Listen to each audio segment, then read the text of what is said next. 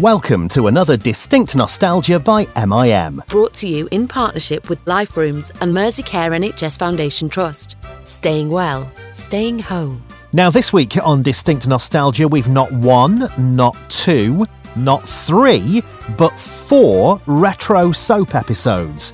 We've been celebrating Hollyoaks 25 years with our interviews with show originals Lisa Williamson and Yasmin Bannerman. We've another Corrie at 60 interview to come this weekend, but now we're turning the clock back 48 years to 1972. Back then, ITV needed some new programmes as the UK's most popular network at the time opened up the daytime schedules for the first time. And so were born shows like Crown Court from Granada, General Hospital and the Cedar Tree from ATV, and from the then fledgling Yorkshire Television, Emmerdale Farm. Emmerdale was a tale of farming folk in the Dales and was a huge success from the start. One of the originals, Freddy Pyne, who played Matt Skilbeck from the very first episode on October the 13th, 1972, has been chatting to Ashley. Let those memories come flooding back. Well, Freddy, it's lovely to talk to you. I, being as old as Emmerdale, or almost as old as Emmerdale, I was born in November 1972 and Emmerdale started in October uh, 1972. I sort of grew up uh, with the show in many ways. I lived in Yorkshire. It was our local soap. And um, I remember, you know, you you were part of my life, watching you in the afternoons and then in the evenings uh, throughout the 1970s and 80s. Let's go back though, way way back before Emmerdale in 1972, and hear about your journey to Emmerdale. What what were you doing before uh, you landed a role in Emmerdale? Well, I started out doing when I left RADA in 1962, 10 years before. I did a lot of repertory theatre at Derby and Lincoln and Colchester and Oxford with Judi Dench, Oxford Playhouse. And then I did some television here and there. I did a Crossroads or two. Dixon of Dock Green. Uh, I did a play called The Three Princes, a Christmas play. And I was in another thing with Judi Dench called Talking to a Stranger, where I played Maurice Denham as, he, as his younger self the cast said Maurice, uh, father as a young man, Frederick Pyne, and I had it was I didn't have any dialogue, but we had battle scenes in the First World War where we had to run across a battlefield and pull tripwires so explosions went off and all that sort of thing. And then there was the first night with me and uh, Anne Mitchell, who was his younger wife, uh, played by Margery Mason in the in the full, you know when they got to their full ages. And it was fascinating because um, it was a four part thing by John Hopkins called Talking to a Stranger. And it was groundbreaking television at the time. Judi Dench had a black boyfriend, for example, if I remember correctly. Um, that in those days, that was this was um, yeah before I went to the National, so that was 1964 or five, five I think. And then I went to the National Theatre in 1966 for four years. So I worked with the Big L, as they called him at the time, or as uh, John Dexter called him, the Black Lady, because he'd played Othello. Uh, Laurence Olivier, I'm talking about, who I got on very well with. He's a wonderful chap for for most of us. He really was. And he once supposed to have said, I, I know people call me a bastard, but I have to be a bastard to get where I am. But um, he was never a bastard to me, fortunately.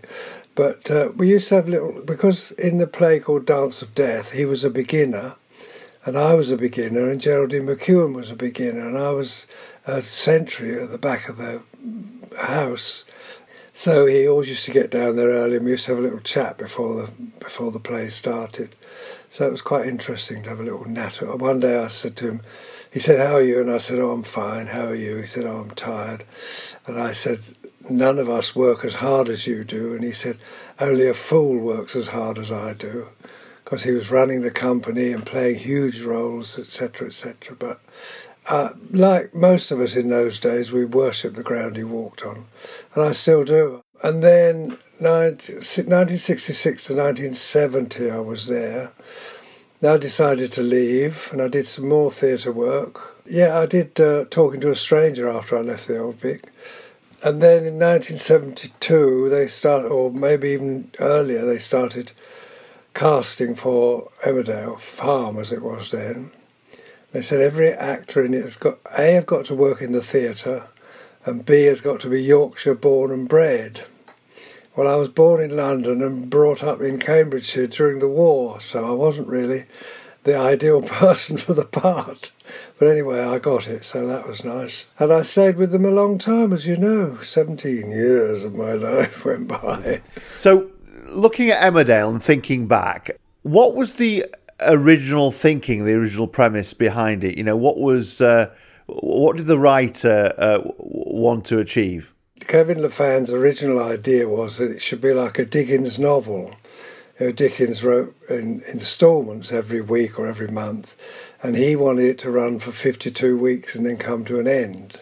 So it'd be like a novel. Uh, and of course, Jack, the leading character, as it were, was a writer anyway in the in the series, and it started off with a, a funeral of the old boy Annie Sugden's husband, and he said that everyone at Yorkshire Television said, You can't start off with a funeral, that's ridiculous. And he, did, he insisted. And um, so we were told that it was about a farming family. And I said, Well, I know all about that because I, I had actually worked on a farm during the war uh, as a youngster. And then after I left school, I left school quite early when I was 15 and I also left home and I went back to live with the people I was living with during the war because they were much more of a family to me than uh, my real family, as it were. Not that I didn't get on very well with my mother, I did, but I didn't get on terribly well at that time with my stepfather. Although I did later on in life, I got on very well with him. But anyway, I went down to live in Cambridgeshire, and at that time, I didn't know what the hell I wanted to do, and I started work on an arable farm, which was paying me three pounds a week in those days. And I had to get on my bicycle and get to the farm at seven in the morning. Anyway, I did a lot of that, and I also worked on a farm up in Cheshire. So I'd worked on a dairy farm and an arable farm, not for very long, but enough time to be able to put it to good use when I went on to Emmerdale Farm. So I told them all that. And they said about the family of Matt and Peggy at that time, because she was the first wife. And I said, Well, I know these people. I really do know these people, having read the first episode. I said, I know who they are and what they're like, etc., etc. So the casting director was a lady called Maureen Risco. And I'd already done something. I think she cast me in Justice. Do you remember the series Justice with Margaret Lockwood? I was in that as a Yorkshireman again. I had two nice scenes with Margaret Lockwood, which I really enjoyed because she was a great star in her day. Anyway, Maureen rang me up and she said, Well, they like you very much, but now forget all about it because it may never get off the shelf and it might take a year to get off the shelf. So that was that. And then a year later, uh, well, some time later, I went for another interview with a different producer this time, but still with Kevin Laffan, the original author. And he told me that Donald Baverstock said to Kevin, I wanted to write a series because we we're opening up daytime television about a farm. And he said, Well, I don't know anything about a farm. So they said to him, Well, come up to Yorkshire and live for two or three weeks and find out. And that's what happened because he also wrote um, another series which was very, very similar in a way, but it was in the town, Beryl's Lot. That was Kevin Laffan as well. Anyway, uh, it did come off the shelf and it did start, and we all, the original cast all went into it. You know, Ronnie Magill and Arthur Pentelow and Sheila Mercier, Frazer, and uh, Peggy. Who was played Peggy in those days? I can't remember her name. Sorry about that. I will in a minute. She was written out quite early on, and we were all ma- already married when the series started.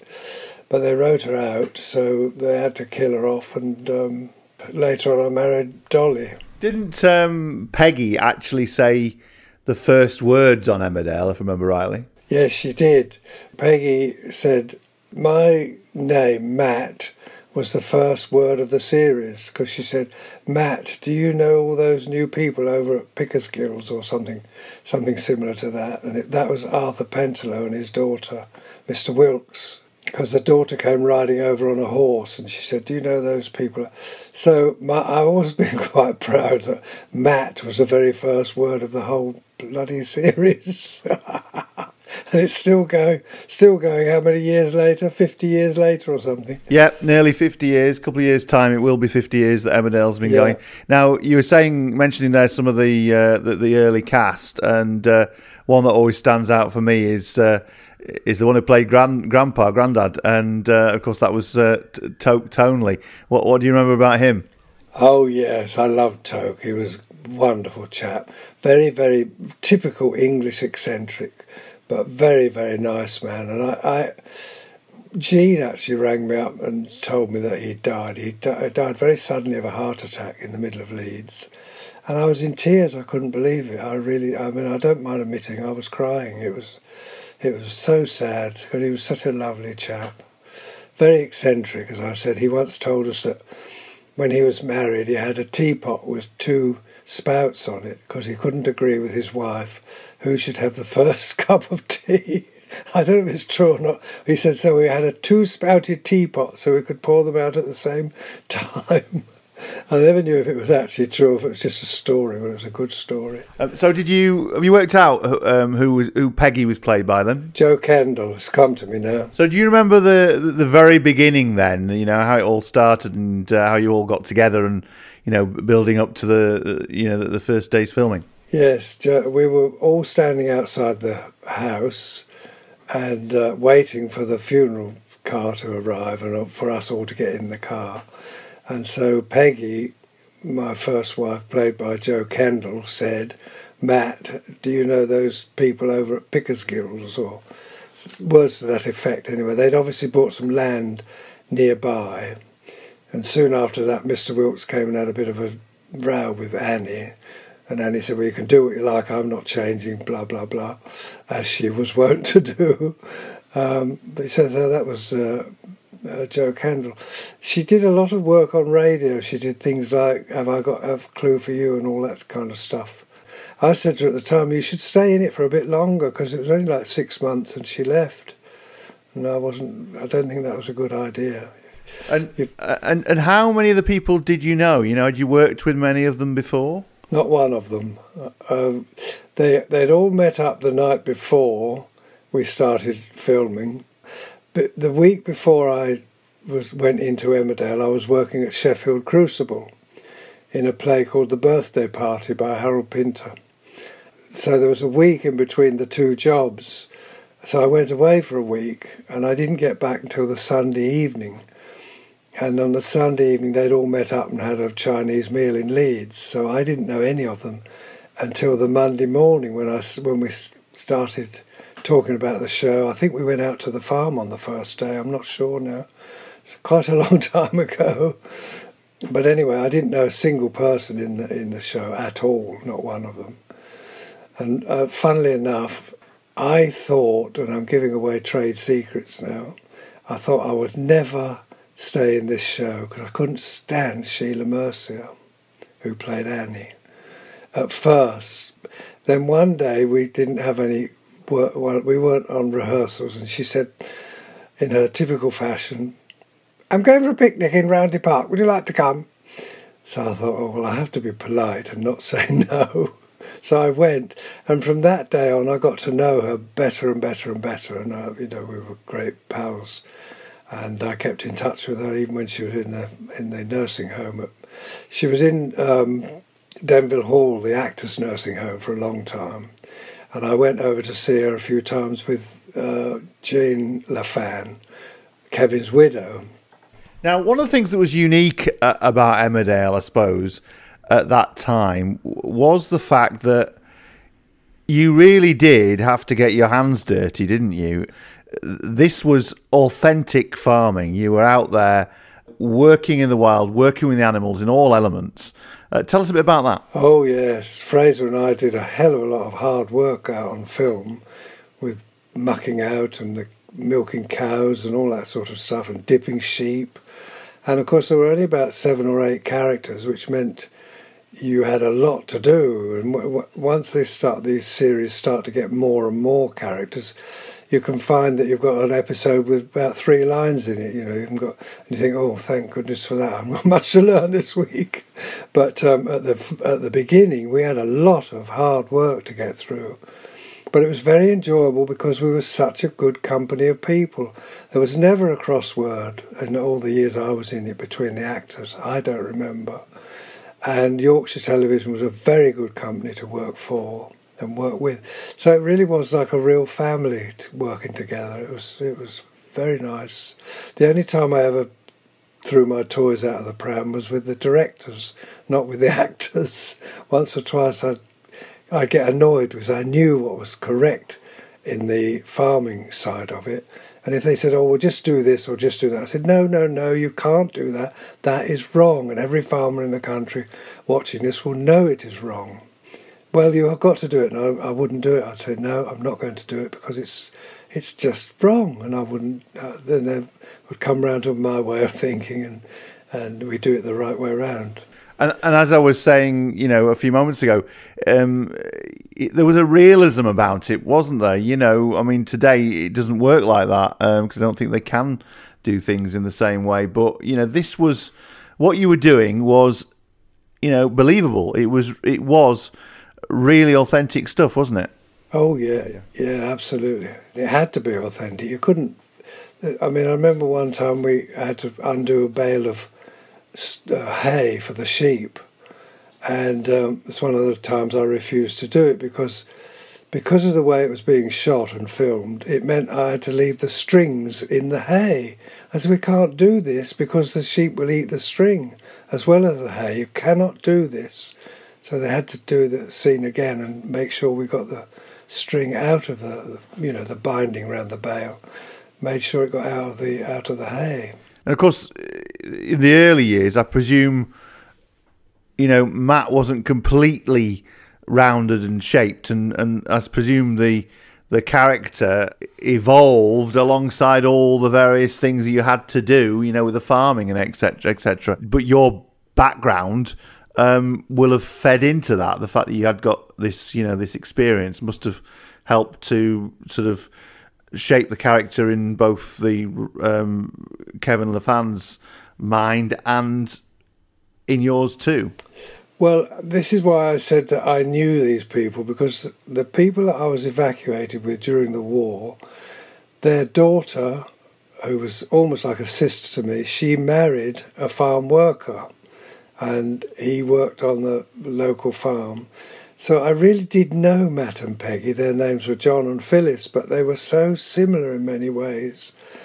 I just thought that I, that's what I said at the beginning, I, I know these people uh, when, when we went up to talk about the, the series, you know.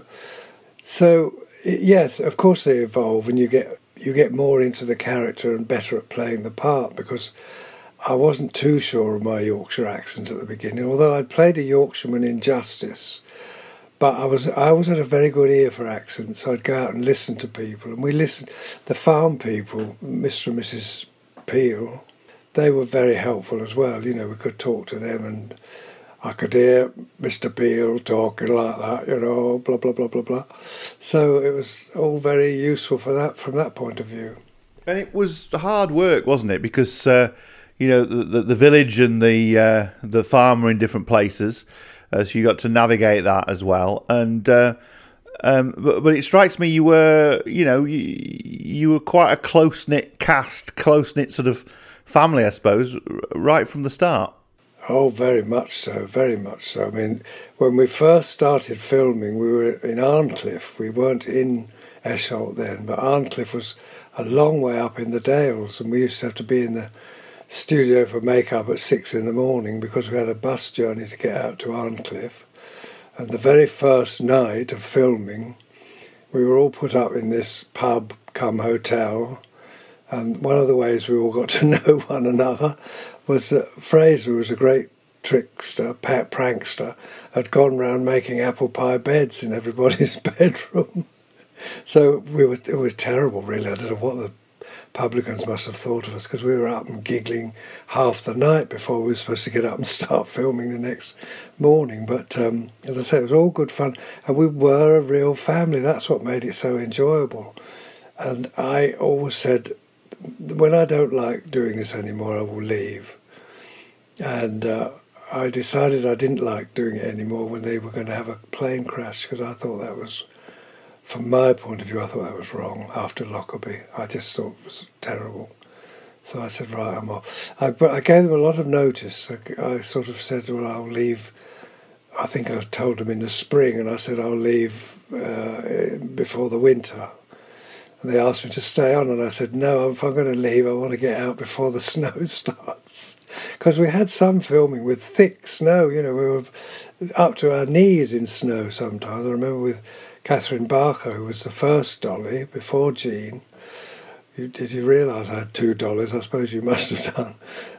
That was another one of Frazer's gags. He said, well, what they should do when they recast Dolly, they should put Katharine Barker into hospital, and then she comes home with her face all wrapped in bandages, and then they take a bandage off gradually, and gradually you find it's not Katharine Barker, it's Jean Rogers. That was a typical Frazer thing. He was he was always up to those kind of tricks. Um, and I actually went to the casting of uh, the new Dolly with, with the producers because uh, we saw several people, obviously, but um, Jean was the one we picked in the end. Coming soon to Distinct Nostalgia. Do you want a cup of tea? I'll have half a cup. And that caught on. Yeah, that became a kind of catchphrase, I think. It was the hilarious film of 1999. wasn't anything to do with race or religion or creed or colour. It was as simple as an art student who thinks he's all free and easy creating a model of a vagina and showing it to his mum and thinking that that's going to be okay. East is East by Ayub Khan Din broke new ground by portraying a relationship between a British woman and her Asian husband and their mixed race family growing up in Salford in the early 1970s. A clash of cultures and generations ensues. Oh, frig off and wash your bastard curtains, you dirty cow. And I swear to God, that's one of the best lines I've ever had to say in my life. But the film had a serious side too, tackling both racism and domestic violence. I threw myself and put all my physical strength into trying to stop him, and I couldn't. In Helsinki, they were saying, I can't believe you've made this film. It's incredible because it's showing what life is like for us now. A series of special interviews with Linda Bassett, Lesley Nicol, and Chris Bisson as we mark this classic British film's 21st birthday. It was a great script and it was a timely thing to tell because it hadn't been told before. They've done all sorts of incredible things to transport you back in time to give you an authentic feel of what it was like. East is East at 21. Coming soon to Distinct Nostalgia. I've had mental health problems, I think, for most of my life. Suicide is sadly something which affects people from all backgrounds. My friends didn't quite understand why I was being the way I was being, so support was, was pretty much non existent. A brand new podcast brought to you by the Zero Suicide Alliance. I'm Professor Alice Roberts, and this is Life Matters. Few people understand that you just actually just need to just sit and listen to what the person's saying. We do know that there are some people who tend to be more at risk than others. In our feature on the latest initiatives from around the world, we find out how three schoolgirls from Brazil have developed a suicide prevention app aimed at Generation Z. If something bad happened to me today, I'll go there and add a drop of water. We're with the team at Hollyoaks to hear how they've been showing how soap can inspire life saving conversations among men at risk of suicide. I just feel absolutely nothing at all. Nothing, just dead. This way, you get to see Darren's journey behind the scenes. He's really struggling and he doesn't know how to reach out, he doesn't know how to get help. You know, it's always been his taboo subject. Join me, Professor Alice Roberts, for the very first edition of Life Matters. Listen now, wherever you get your podcasts, and visit zerosuicidealliance.com for a free online awareness course that could help you save lives.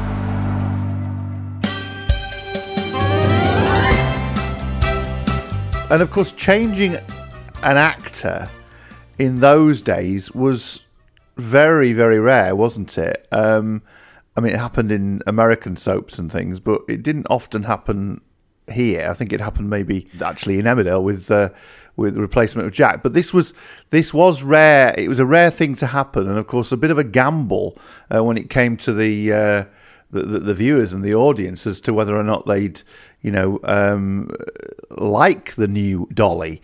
Yes, it was very unusual. Really, it was it was groundbreaking in a way.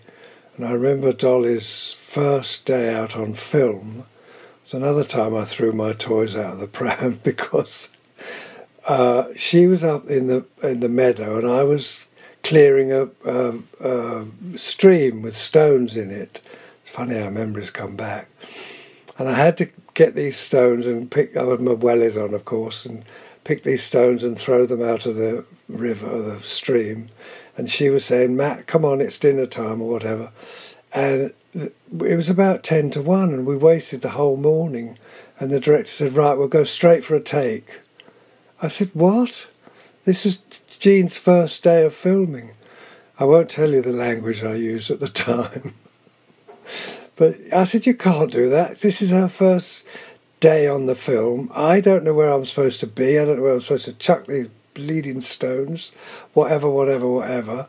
So I refused to do, to do it and they recorded it, the naughty people in the scanner, and uh, said they put it out. There used to be a competition in those days between the ITV and the BBC for the best Christmas outtakes, and that was one of them as a Christmas outtake uh, in a competition with all the other TV companies, because there were several of them then, and the BBC. I don't know who won, I can't tell you, but um, I mean, if I knew I couldn't, I don't think I could. I, I really did lose my temper that day because I thought it was absolutely absurd. It was her very first day of filming. To say, all right, we'll go for a take without any rehearsals. It was crackpot. So we had our rehearsals. uh, now, Dolly and Matt were, were, were quite serious characters in a way. Some awful things happened to them over the over the years, and quite a bit of tragedy and all the rest of it. And, and of course, Matt was very much part of the setup, wasn't he, uh, at Emmerdale Farm? Um, you know, he was part of Annie's little world, and um, uh, yeah, he, he, was he had an important role from the from the very beginning, didn't he? Yeah, yeah. I think um, Joe got annoyed because his elder brother had gone off to be a writer, etc. And, and then on the first episode, he'd come back, and Joe was kind of well, what the hell do you think you're doing here? We're the ones that are running the farm, which we were. And it was, as I said earlier, it was jolly hard work for the pair of us at times, learning a lot of lines and doing a lot of business at the same time. and there was always this sort of, sort of constant tension, wasn't there? Um, obviously, between um, Joe uh, uh, and Jack. And, and Annie was sort of conflicted, wasn't she? You know, she she still had sort of a respect for her elder son, but she also understood that Joe and, and Matt were running things, and it sort of um, yeah, it was a real conflict for for Annie, wasn't it? Yes, it was. Yeah, you're right. She she had to defend Jack more often than not when Joe would got annoyed and would get annoyed and say he's not doing his share or whatever it might be and then she would have to defend him because he'd gone off to be this famous writer, which was a bit Kevin Laffanish himself, I think. That was a part of it. But all writers write autobiographies in a way, don't they?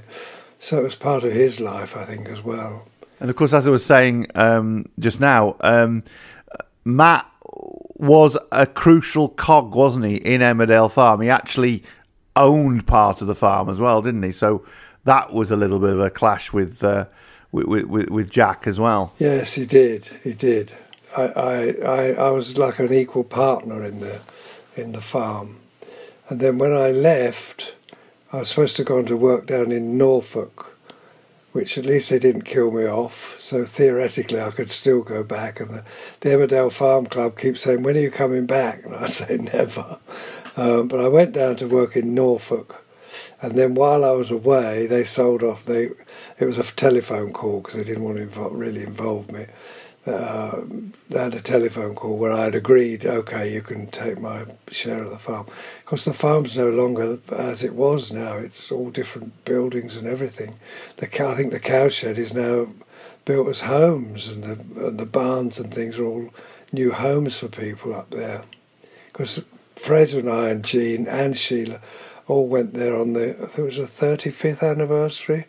I know we did a program about it, and we all turned up at the farm and it was all so different. It was a completely different uh, uh, character, you know. Now, as I said before, you know, um, Matt's character, the character of Matt, w- w- was quite serious um, throughout, and there was a lot of, uh, you know, serious issues, a lot of tragedy over the years. Um, he, you know, he, he, was he was quite complex. There was a lot to him, um, but there weren't necessarily many many laughs at times. Did you ever get sort of um, frustrated and fed up playing him? No, I don't think I ever got annoyed with him. I it, sometimes it was hard work. I remember when we had twins in the in the show, which were Peggy's children. And although she left and died in childbirth, or however she died, we still had the twins and by that time, we had uh, a South American producer, Robert D. Cardona, was a lovely man. And these kids would never be well behaved, they were always grizzling. So one day he came along and he said, I'm going to get rid of those kids. I'm going to kill them off.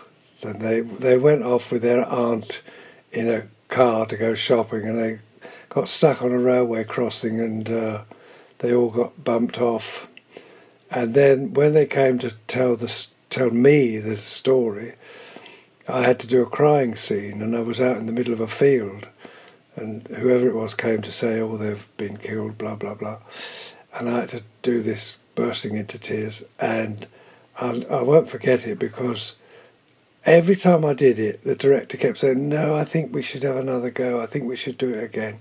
Can you do it again?" And the head cameraman said do you think this is fair on the artist to keep asking him to go into this? And I said, well, it's all right. I don't mind. I'll do it one more time. So we did it three or four times anyway. Um, it was quite quite difficult, but I played a little trick of myself in those days. The the Northern Ireland tragedy was going on, the troubles, and the way I got into crying was I was thinking about the Northern Ireland thing, uh, not not so much about my two artificial children, if you like, or or children that didn't really exist in my life. But I thought about something else to get me into the mood of, uh, that would break, make me break into tears. So I think a lot of actors do that. If you can't, I mean, the children were fictional, as we were all fictional. So if you can't think of a fictional way of doing it, you think of a factional way of doing it in that in that kind of situation. Now, now the one thing I always remember about Emmerdale was, uh, you know, the big kitchen and the the Aga and uh, everyone sort of uh, meeting in there. Um, that was the, you know, obviously you got the Woolpack and other places, and the, obviously out in the uh, in the farm itself. Um, but yeah, the, the, my my lasting image, I suppose, of Emmerdale Farm was that kitchen. Oh yeah, and that, uh, people used to say, "Well, why are they always sitting down to eat?" But that's the obvious place where a family gets together and has a conversation and talks about who's milking today or what's going up, what's going on in Topfield and all that kind of stuff. It was obvious you couldn't have all the family together out in the middle of a field, not that often anyway. But when you came in for breakfast or dinner or whatever it was, that's where we all t- we were all together, including Grandad. Yeah, and Grandad, uh, you know, Tony. I always remember him sat in his chair, rocking away, uh, just inside the door, kind of thing. Um, he, he, was a real character, wasn't he? Yes, it was very sad because he, he was such a lovely man. He, as I said earlier, he was a what I would uh, what I called and what I said at the time on calendar. He was a true English eccentric. There was no doubt about that. He was eccentric. He never stayed in a hotel. He lived in a bed and breakfast the whole time he was in there. And the people who who ran the bed and breakfast place looked after him. Very, again, it was like a family home for him, you know. So they all looked after him very well. but he had his little quirks and his funny little ways. And he used to say, I'm not going to do this much longer. My, my accountants told me if I do this for another two years, I'll have enough to have a really good pension. Because he didn't see those two years out, which was very sad. And I believe, I'm not sure, but I believe he left any most of the money he had to a donkey sanctuary because he had no family by that time. Now, two of the um, funniest characters in Emmerdale were, of course, those played by Ronald Magill and uh, Arthur Pentelow, Mr. Wilkes and Amos, Amos and Mr. Wilkes. I've got fond memories of them. What were what were they like as as, as actors? Oh, they were lovely, very good. This is this is the, I mean, if there were terrible scandals, I don't think I would talk about them. But there weren't any scandals because they were they were just like they were on off screen almost. I mean, Ronnie was much more uh, intellectual, shall we say, than Amos, because they used to sit and do the Times crossword together and all that kind of thing. And we used to send them out, oh, you're doing your bloody crossword, are you, kind of thing. Um, but they were, uh, I can't tell you what a lovely man Arthur was. He was such a charming man. Funnily enough, I uh, um, met up with somebody on a charity recently who is a musician and he stays with Arthur's widow up in Birmingham. And I said, oh, and he said, we were talking about you. I said, well, please, when you stay with her again, do give her my best wishes because that was another tragic thing. He Arthur was driving up to Yorkshire, and he had a heart attack, and they found him at the wheel of his car. It was terrible. He was such a lovely man. I remember the, they were talking one day about sex, and he suddenly said, Well, I don't know what all the fuss is about. I'd just as soon have eggs and bacon myself. that was a typical Arthur remark. And, and, in the show, of course, they were they were just like an old married couple. And then another character, which comes from the comes from the Woolpack, was the the one that just used to nod all the time and never say anything. And uh, you know, his name was uh, was Walter. Yeah, there was one one old Walter who was a lovely man he I don't there were, I think there were two Walters in the end because the first one died off, but he had been a, a hoofer in his time, been a dancer, and he told me a story one day that he'd been in ten pantomimes in Manchester, and he lived for a week each, and he lived in the same digs because he could get a bus to each of the ten theatres from where he was staying. Can't imagine that in these day and age. And when we came to lunch times, if there was a queue, I always insisted that he went to the front of the queue and he'd say, No, no, no. I, could, I said, Come on, you're much older than anybody in this queue. You go to the front and get your lunch and sit down. He was a lovely, lovely man. And then he he died off and somebody else took over that role. And he was orig- originally that man, old Walter was photographed in Annie's at the funeral of Annie's husband. He was in the photograph as having been what was his name? Gabriel. Yeah, his, his name was Annie's um, husband who died was called Jacob. Jacob. Yes, she said, uh, take it steady. I don't want Jacob bumped around on his last ride. Yeah, Jacob. And when you saw a picture of Jacob, it was the man who'd played Old Walter at the bar. but people have forgotten that by then. Of course, people are people forget, and people are funny. I remember in Leeds in the Headrow one day because it, it was a lunchtime program, but it, the Yorkshire Television put the put it out as a uh, an hour long program, the two episodes on a Thursday evening. Nobody else did it, but Yorkshire did. And this lady came up to me and said, "Oh, I do enjoy your program, but." Um, must be very difficult for you. So I said, Why? She said, Well, on a Thursday evening, you have to go and do it all again. She didn't realise it was just a recording. She thought we were doing the whole thing again. So it must have been quite real to her anyway. And of course, ITV was experimenting, wasn't it, at that time with with, with new programs uh, during yes. during the daytime. Yeah, because they uh, the lunch times they had Yorkshire had Emmerdale Farm, Granada had Crown Court, I think it was, and another company had, I think it was some hospital thing. Yeah, ATV's was uh, was General Hospital. General Hospital, yeah. And, and there was another one from ATV as well, which used to come around on around lunchtime called the Cedar Tree. Oh, I don't, I don't remember that at all. But anyway, the There was a time when when Yorkshire suggested to the to the companies that they take Emmerdale off for a summer break, and all the other companies said, "No, you'll be mad. You keep your momentum. If you take it off for a break, you'll lose the momentum of the series."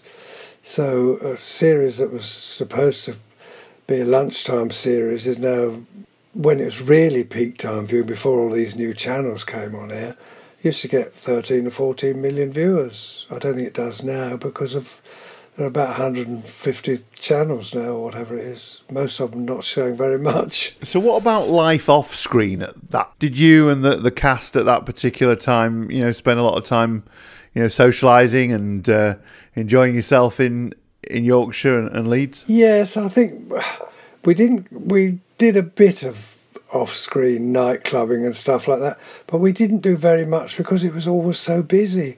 You go home in the evening at six o'clock or whatever, and you've got to read scripts for next week or learn lines for the next morning. It was it was tough going in those early days because, as I said, with not a very big cast, you had a lot to learn each day, especially out filming and you've got to really know it because by the time you started milking cows, you couldn't start saying, "Oh, I've dried. Can you do it again, please?" You had to get on with it. You know, we would go out for dinner occasionally, or I was never a pub person anyway, and I don't think Frazer is. He likes a drink, but he's not a pubby kind of person. So um, we did, there wasn't a lot of that going on at all, really. And of course, being at Yorkshire Television, Kirkstall Road, you know, this was one of the big ITV uh, regions, and lots of things were happening. Lots of famous people were going through there, uh, as well as Emmerdale.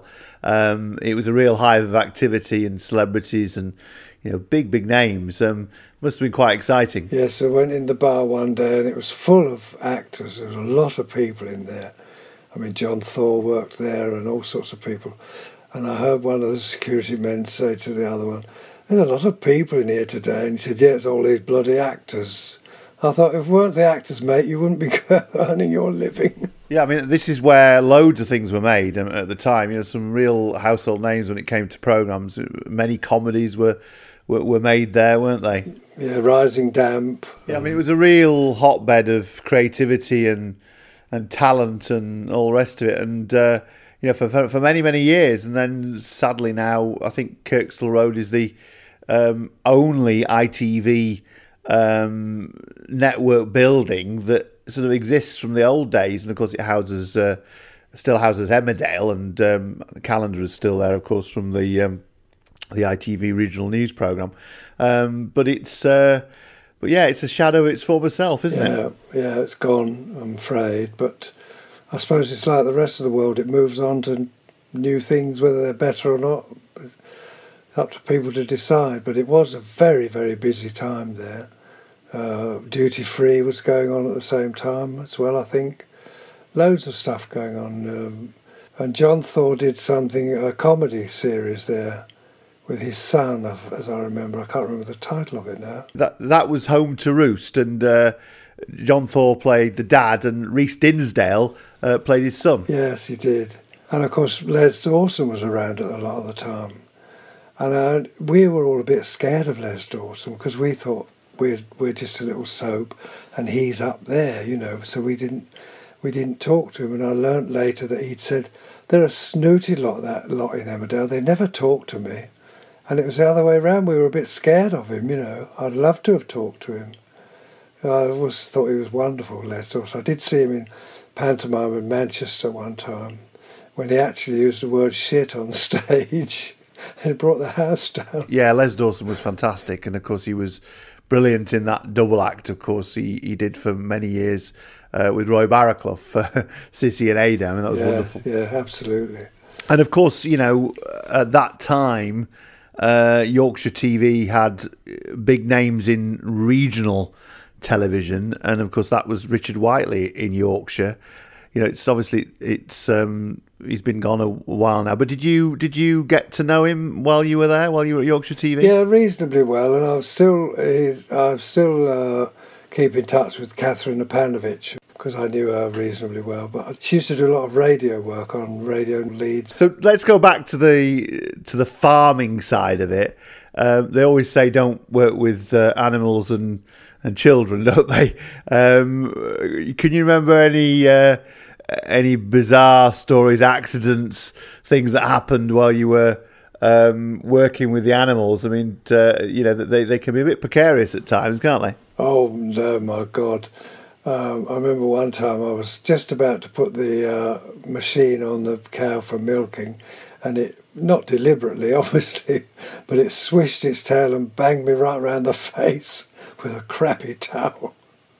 And I was not very pleased, but there was nothing you could do. You just had to carry on, otherwise, you'd never get anything done.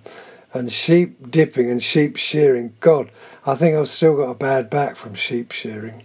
They're very, very strong animals, and we had to hold you had to hold them up while you sheared them, and you couldn't do it. You, people used to think we cheated, but we didn't. We had to bloody well do it. And um, one day I got, picked up this sheep, and it really wriggled and struggled to get away, and it put my back out, and I was in an agony. I still had to carry on with the shearing. I couldn't say, "Oh, I can't carry. I can't. I've got to stop now." I just had to. You just, this was the whole thing about it. You just had to get on with it, whatever you were doing. Uh, if you didn't get on with it, there would be wasting camera time, etc., etc. Uh, and you didn't you didn't have a lot of time. You know, you it wasn't like say a multi-million dollar film where the leading star can say, "Well, I'm not doing that today" or whatever. You just you just had to get on with the work.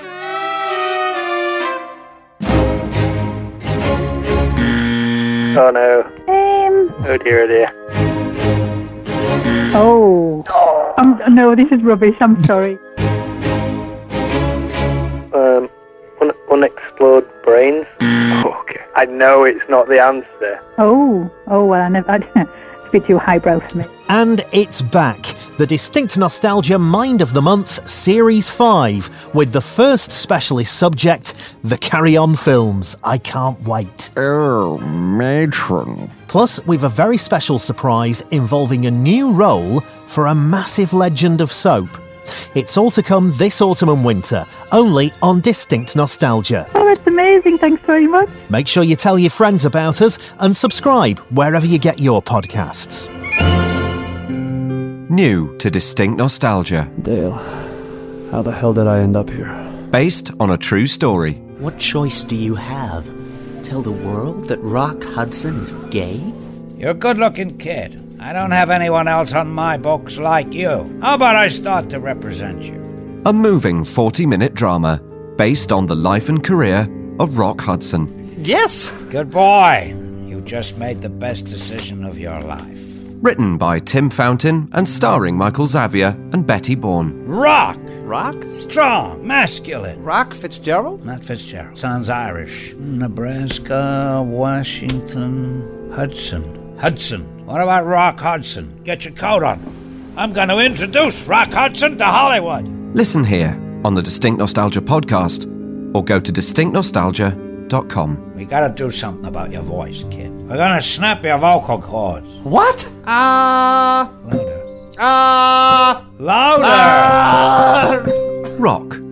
Winner of the BBC's first ever online audio drama award. Look, Dale, I'm dying of this godforsaken disease, and pretty soon thousands, maybe millions, will die the same way.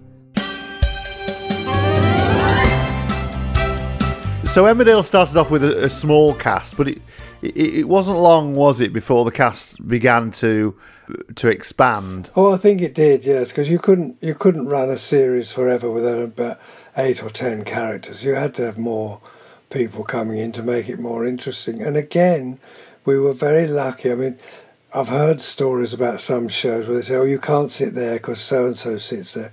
We never had any of that stuff. People used to come in and feel made to feel at home straight away. There was never any, "Oh, I'm the star of this show" or any of that with from any of the actors, you know. So that all made it very cosy and comfortable, and and I think it makes for better work if you can all work together and not be up, you know, rowing with one another before you go on set or anything.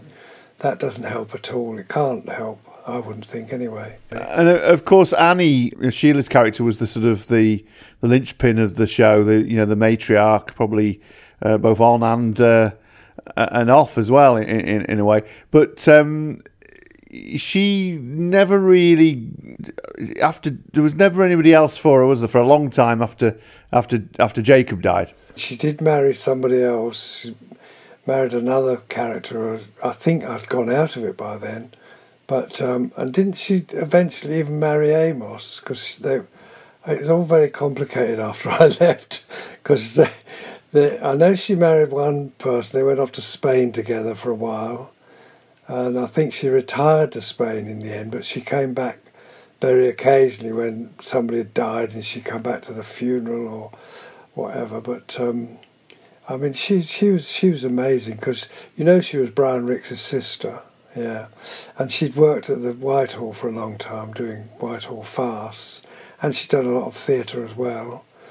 So it was very odd about Annie, about Sheila, because she was a most extraordinary person, really.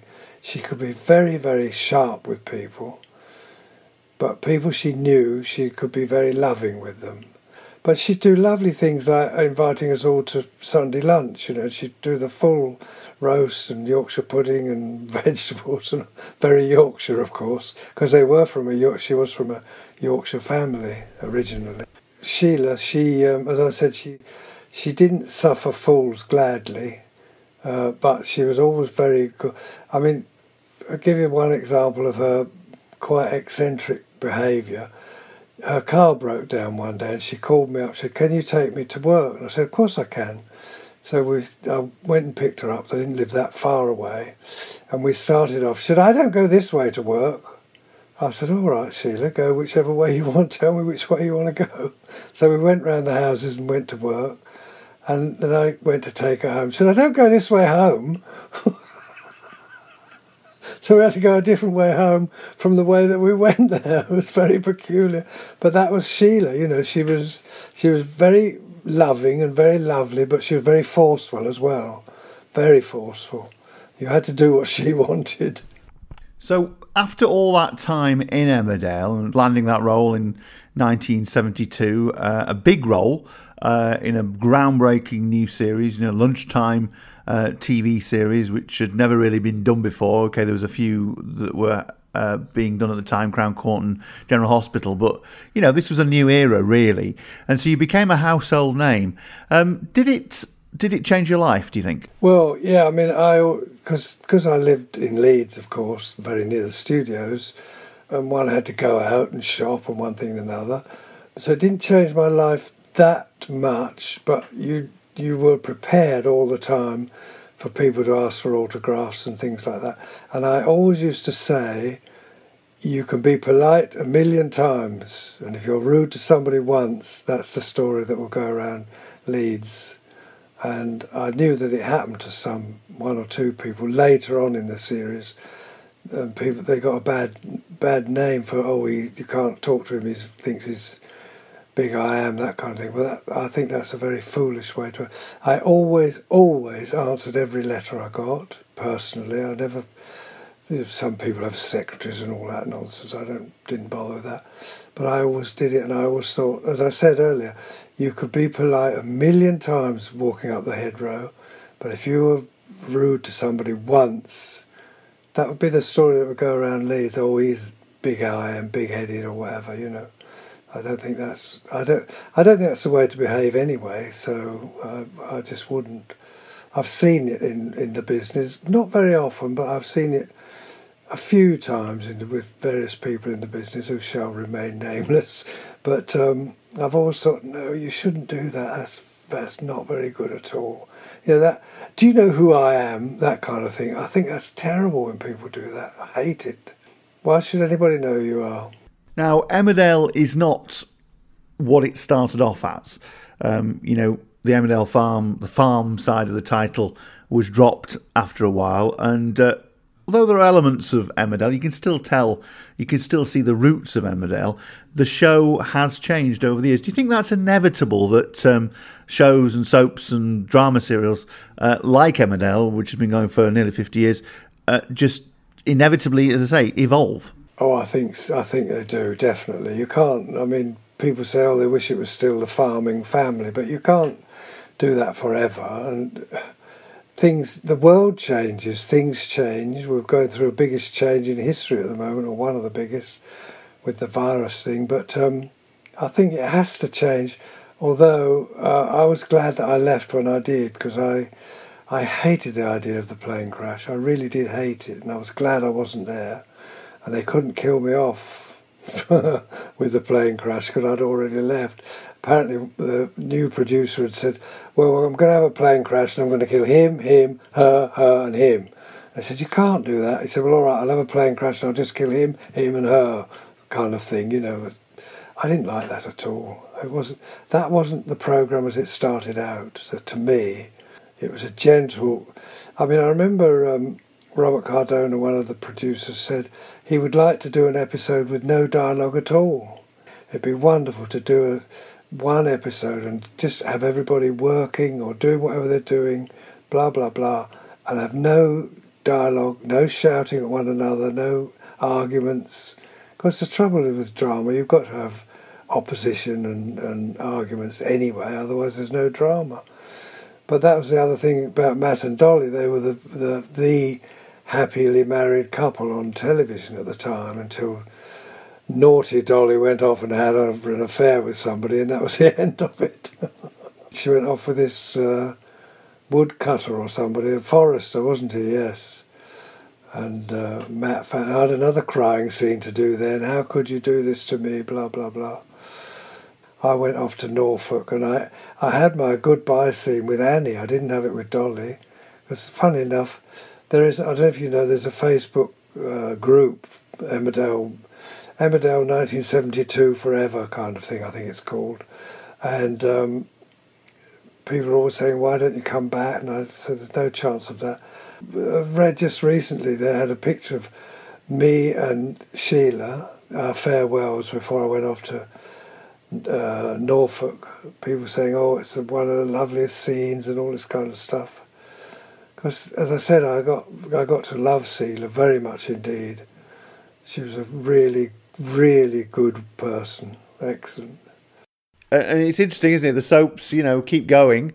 Um, there is a bit of snobbishness about them sometimes around them. Sometimes people sort of look down on them and say, "Oh, it's not real acting, and it's not this, that, and the other." Um, but they they're the great survivors, aren't they? Really? Well, I used to think that when I was in it years ago, first of all, they, they would do another series on uh, Yorkshire television. I did a series about uh, Charles Dickens, for example, and some of the staff there, you see, oh, we're do, we're working on the Charles Dickens, we're not on Emmerdale, kind of a bit snooty about Emmerdale. And then when the series came out, it wasn't very good. And I say, yeah, well, Emmerdale's still going on and you're not, kind of thing, you know. Um, yeah, so I think that the term soap opera came from America because the the serials were always sponsored by Tide or one of those people, and so they became known as soap operas. But um, yeah, I mean, it's amazing how they carry on, really, and last and last and last. And it doesn't matter how many. I mean, I used to think if once Annie was out of it, it would die the death. Or once Angie was out of EastEnders, it might die the day. I worked with um, Anita Dobson in pantomime uh, because they were so strong in those days. But the program becomes stronger than anybody in it. It really does. As long as you've got good writing and good directing, the program is the program, and not. It's not about the people in it. It's about how it's presented to the public. And I used to say, people used to ask me in the early days, why is it so popular? And I used to say, because in modern life, so many people live in flats. They don't have a natter over the garden wall anymore. And it's a way of kind of gossiping with other people without actually, you don't interact with them, but it's a kind of gossipy type of thing, isn't it? Uh, and and people do talk about them the next day. I mean, I remember when I was accused of murder, there was a lorry went across London, which was a dirty, dirty lorry, and somebody had uh, done a finger thing through the dirt, saying Matt is innocent. so, and you know, do you? I don't know if you ever watch uh, uh, Bottom or any of those uh, Rik Mayall he never stops going on about Emmerdale. We I watch it occasionally now, the repeats because it's very old, but it still makes me laugh. Um, the other week he said, "Well, I could be sitting watching Emmerdale and Matt would have his arm up a cow's ass." Uh, yeah, and uh, the the Royle Family, you know, with uh, Ricky Tomlinson and Sue Johnston, they used to have scenes uh, where they all sat down watching the telly, and the Emmerdale theme tune would come on, and they'd hum it and sing it and all the rest of it. And as soon as it finished, they switched the program off. I suppose one of the attractions of it, uh, as you say, is the fact that you know it's a community still, isn't it? It's uh, you know people seeing people interacting and and that kind of thing, which probably people are quite envious of in a way today because uh, everyone's so, and even more so at the moment, everyone's so sort of um, sort of isolated. You know, we, we don't have that those communities that we used to have, do we? Yeah, and they are they are. I mean, so many families now are split up all over. I mean, I've got an eldest brother who's in his nineties. He lives in New Zealand, and I've got another brother who's married to a Spanish lady, and he's mostly in Spain. They come over here occasionally, but so I don't see them very much. I never see my. I've seen my brother in New Zealand once since he went out there, because Emmerdale was broadcast in New Zealand. So you know, families are so much more split up nowadays than than they ever were in the early days. And so, after all these years, Emmerdale still, I presume, has a big place in your heart. It was an important part of your life, wasn't it, for such a long time? Well, it's it must be very important in my subconscious because I dream about it a lot. I dream that I've gone back into it, which is totally stupid, of course, but I do. And I dream that I've gone back to the old Vic where I was four years in the 60s. So those two things are very deep in my subconscious somewhere. And, uh, and I think I dream about those two because I enjoyed them both so much. Uh, they weren't horrible experiences, they were wonderful experiences.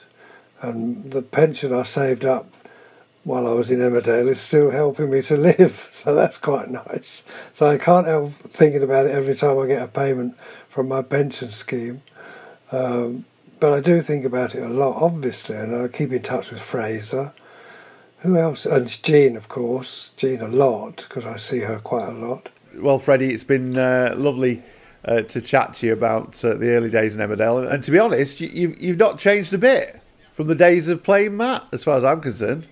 Well, I'm very pleased about that because one of my best friends once told me about his mother used to watch Emmerdale, and he said, "Well, I know Freddy Pyne."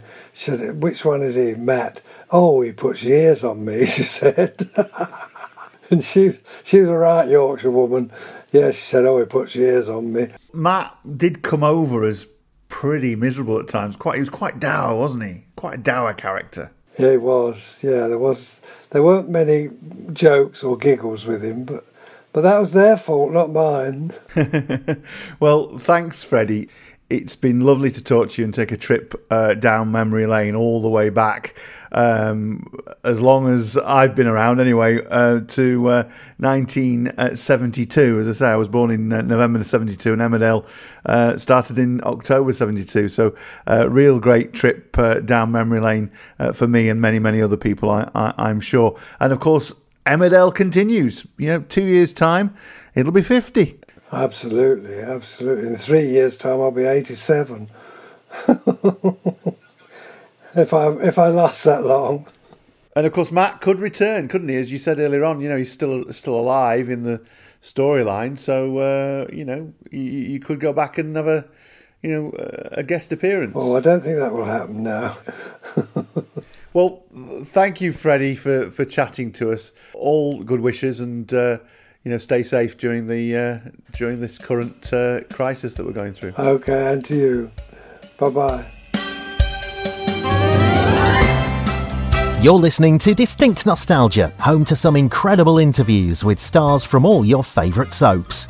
If you enjoyed today's episode, why not head over to distinctnostalgia.com for a treasure trove of programmes just like this. Lisa Williamson of Hollyoaks fame talks about life on the programme. So we all got to know each other quite well. If you were chatting to some of the writers about something you've been getting up to, they would sort of write that in. So you started realising that some of your personality traits would come into the show. And I got the script and I thought, what have I been up to? I got pregnant. I had the child adopted. It was, you know, you just think, wow, the writers have really gone to town for me today. You know, it's, it was great, fantastic. Andrew Lynford and Mark Homer reflect on sharing their first kiss on EastEnders in the 1990s. When the, the Blackpool episode came out, front page of the tabloids, it was like, get this scum off our TV and things like that. Just horrendous stuff. It, it, was kind of the start of, of, of, a big thing, really, and we're privileged to be involved in, in storylines like that. Really am. And Nick Cochrane discusses his life on the street as we continue our celebration of Corrie at 60. They were just brilliant with us, you know, because we were a couple of little sh- who've fortunately found their way into the TV's biggest show without really knowing what they're doing. That's bottom line, is where me and Simon were at that point. Myself and Simon are old school people. We were brought up properly, mate, and, and so there was a lot of respect then, more than there is now. These programmes and many more are available at distinctnostalgia.com or wherever you get your podcasts. Subscribe to be notified whenever a new episode becomes available. And if you like what we do, then please consider supporting us on Patreon. Every penny helps us to make even more amazing content just for you. Go to distinctnostalgia.com and click on the donate button. Thank you for listening, and bye for now. Distinct Nostalgia is brought to you in partnership with Life Rooms and Merseycare NHS Foundation Trust. We've lots of activities for you to do at home at liferooms.org. Staying well, staying home.